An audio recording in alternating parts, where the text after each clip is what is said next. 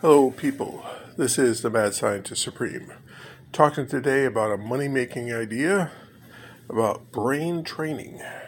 Now, when you're scared of heights and you put on VR goggles, you can make it look like you're standing on the 50th, 50th floor of a skyscraper on the balcony. Now, the person knows they're standing on the ground, maybe even in a basement, but it looks like they're out at the edge of a cliff. Now, their heart rate will increase, they'll start sweating, but they can justify it in their mind knowing where they are. They can take off the goggles, look, put them back on, and know it's just a movie. And over time, over several sessions, their reaction will decrease and decrease and decrease. And they can experience heights from many different perspectives through the goggles. And then they have found people take off the goggles, can go up to a height and look over and not have an overwhelming reaction. They're still going to have some anxiety, but even that will peter out over time, giving more and more exposure. We can cure arachnophobia that way. You can cure so many different phobias with VR goggles. You can learn to juggle. You take VR goggles and gloves hooked into the system turn down the gravity, take imaginary balls, you can see them, pick them up with your gloves, and start tossing them. And with lower gravity, you'll be able to move your hands and, and catch them very easily. Well, with that, because it's VR and computer simulation is all there, when your hand is supposed to move, let's say horizontally, you can have green lights showing where it's supposed to go, red lights when you're moving in the wrong direction, type thing.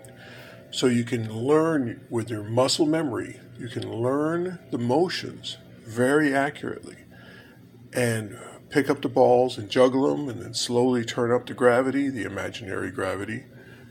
And you'll learn very quickly a simple task like juggling. You can learn a simple task like ballroom dancing.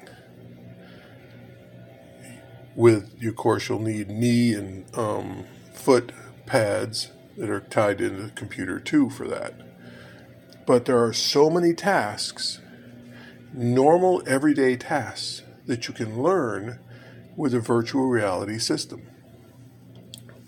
Kind of like, and I was thinking about this, if you had a sword or let's say a lightsaber. What is the main Jedi weapon? Is the lightsaber.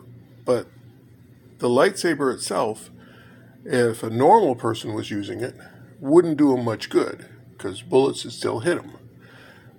What makes it different for us Jedi is they can anticipate where the bullet is going to be, move the sword in the way, and deflect the bullet out of the way. Well, with a if you're learning sword movements, you should you can the computer can tell you where you're supposed to swing.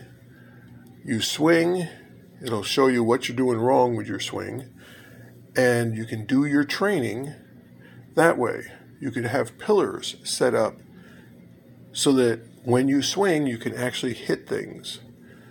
You can have motors set up in your gloves connected with rods to the ground so that as you pick up the sword, you can feel the weight of it, you can feel the mass of it. You can, as you swing it, you can feel like it's really there, even though it is simply a simulation from the rod connected to the ground with the motors giving you that resistance. And then when you swing in the virtual reality and hit someone, or let's say you're hitting a skeleton, you can feel the bones breaking, you'll feel the the whiff of missing, you can learn better and better with the VR system.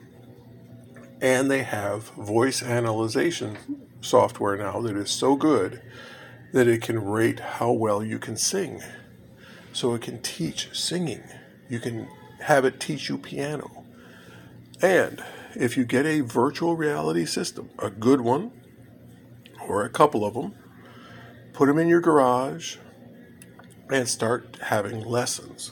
Put out some advertising. People with um, anxiety disorders, people with uh, wanting to learn ballroom dancing without being embarrassed by learning it with a bunch of other people because you're going to make mistakes and people get embarrassed with making mistakes.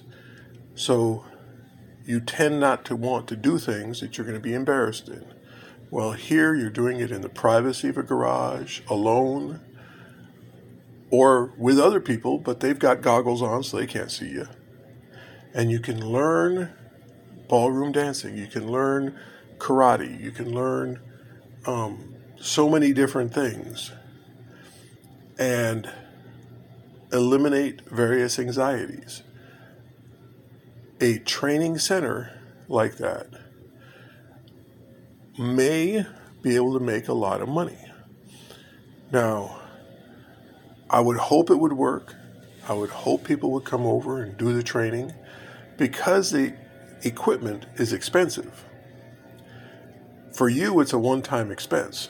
For the people wanting, let's say I wanted to learn ballroom dancing, for me to buy the software and buy the, uh, equipment and all the, the accoutrements go with it, that's a very large expense for one time use. You know, I learn it, put it in the closet.